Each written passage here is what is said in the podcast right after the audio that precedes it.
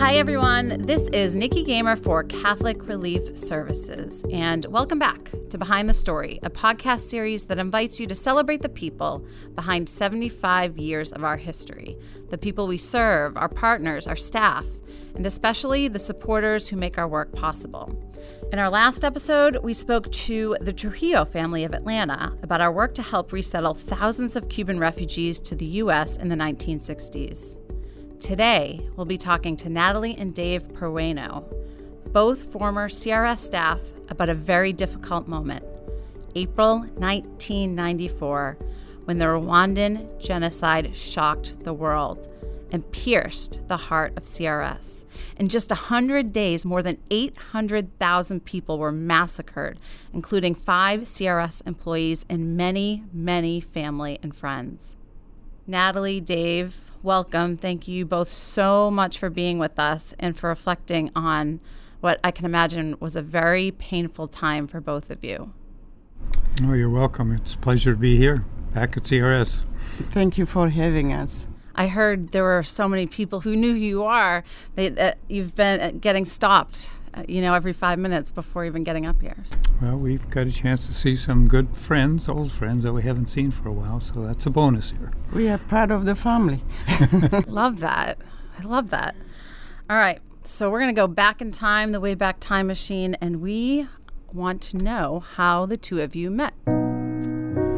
Well, I joined CRS in 1977 and so I ended up in Sierra Leone working on a pilot school project uh, near the Liberian border. And about 18 months later, I was contacted by headquarters asking if I wanted to go to Rwanda. I knew they had mountain gorillas, and I knew Rwanda was called the country of a thousand hills with perpetual spring. So I arrived in Rwanda on July 1st, 1978.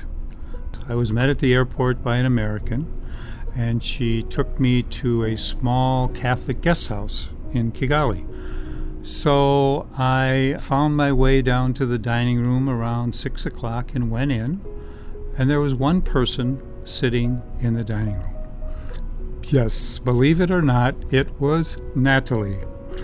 And she was the very first Rwandan that I met in Rwanda and I knew immediately she was pretty special. And we started uh, the next uh, few days helping each other. She helped me learn my high school French a little better, and I worked with her on her high school English. And before we knew it, six months later, we were married. What about her struck you? You said you knew she was special right away. She was so friendly, outgoing, caring after a little while, some people came in. They all came over and hugged her, and whether it was the the server or the cook or whoever, it didn't matter. She just was uh, someone that loved people, besides, of course, being beautiful. and Nathalie, what did you think about when you saw him for the first time? Well, uh, he was cute back then. back then. so, so, so uh, after we talked a little bit and I found out that he was Catholic, I knew I was in business because Dad was going to approve. And what positions were you both holding at the time at CRS? Well, I had arrived as a country representative in Rwanda at that time, and uh, you know, typical job is to be overseeing and developing country programs and what our focus would be. I worked for the government, the Ministry of Youth, as a social worker. We stayed in Rwanda three years after I arrived, and we had two children. And from there, we moved to Zaire.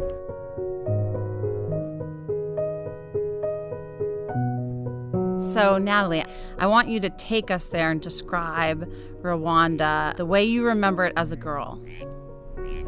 It was a fun place to live in to be.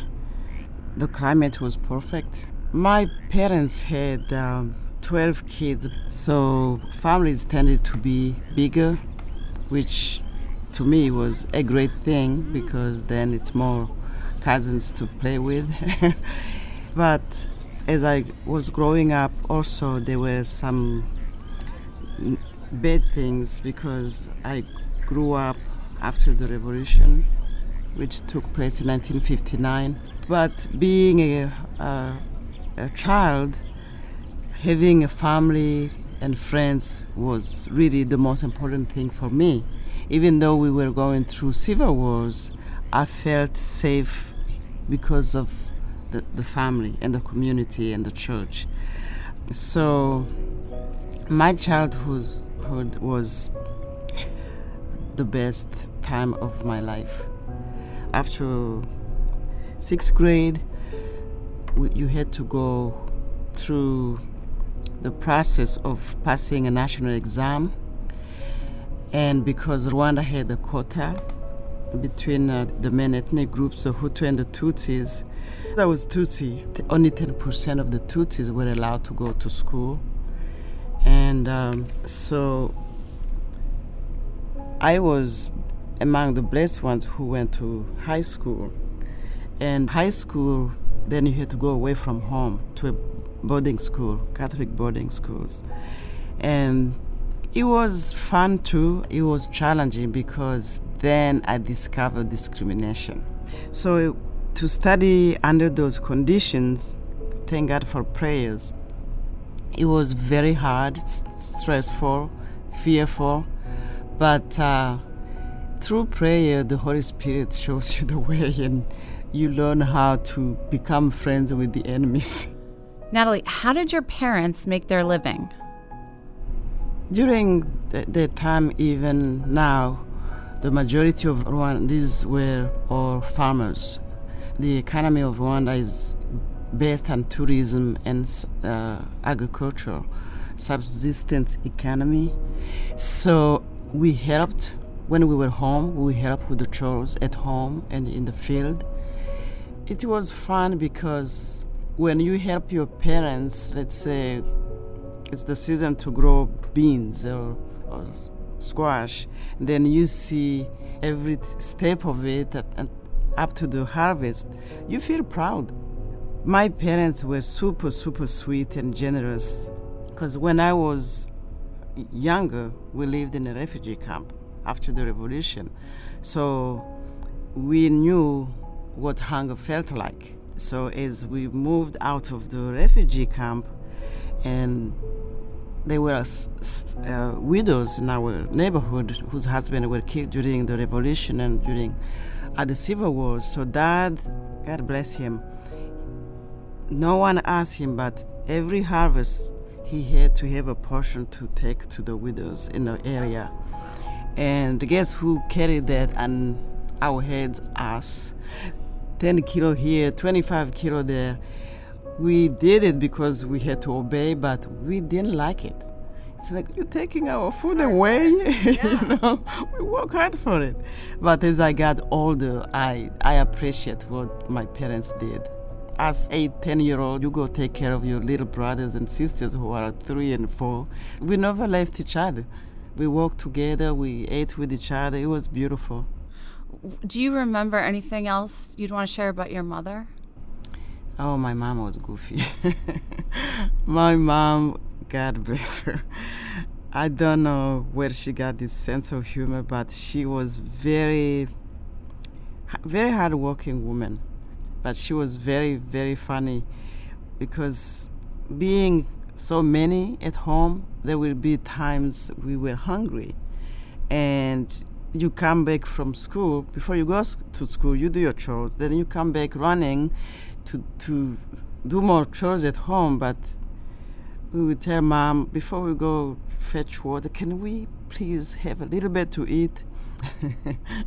she, because she didn't want to make us upset, she would throw in a joke. She would kind of hand you her hand, said, "Here, have a bite." It's like, "Mom, I'm seriously, I'm hungry." so you knew you had to go do what she asked you to do, uh, just laughing at you and do it anyway. But then you come back, she gives you a lot of food, gives you compliments, you're a good kid, and those kind of things. And so we work for compliments too.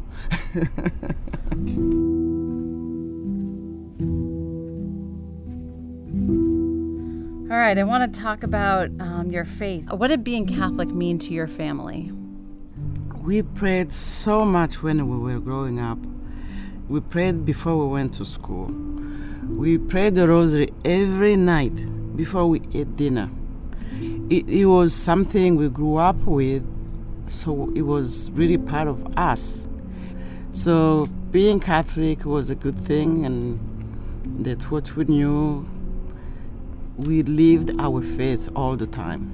You know, if you mess up at school, your sibling will tell on you, and then guess what happened? Confession. And we, did, we went a lot.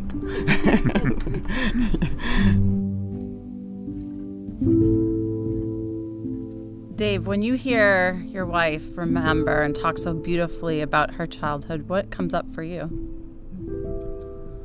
Well, I had the opportunity to really get to know her family because we lived there basically three years and we spent a lot of time there. Family was the most important thing.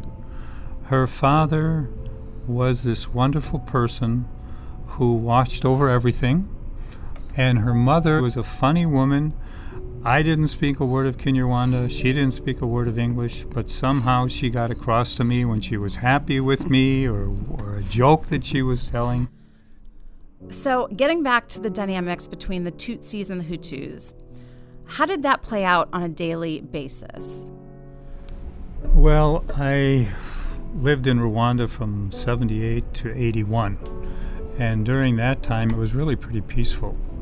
Hutus and Tutsis were friends generally, and we were aware, of course, that there were tensions between Hutu and Tutsis. But when I hear the stories, and uh, of course, then the genocide happened, it's just so hard to fathom how people who really were so loving, so kind, family was important, they intermarried, they were one their culture, their language, their holidays, their everything was one. How that could happen and how scary that was as they went through it.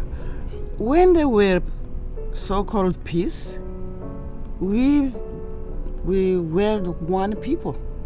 You know, I remember back after the Civil War in 1973, they kicked all the Tutsi kids out of school, and I think that Civil War last three months.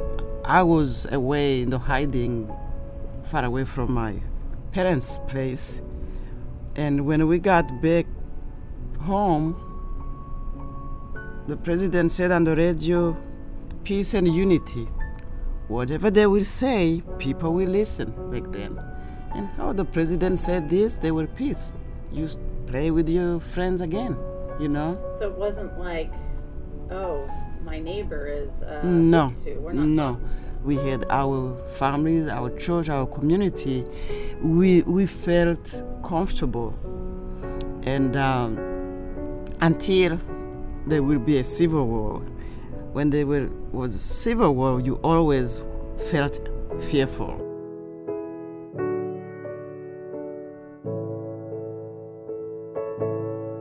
So, Nathalie, this was going on during a period of civil war before the genocide while you were at boarding school. Is that right? We all went away to boarding schools. So, they had uh, a campaign, mainly uh, the boys' schools, telling them that they need to kill every Tutsi student and kick them out.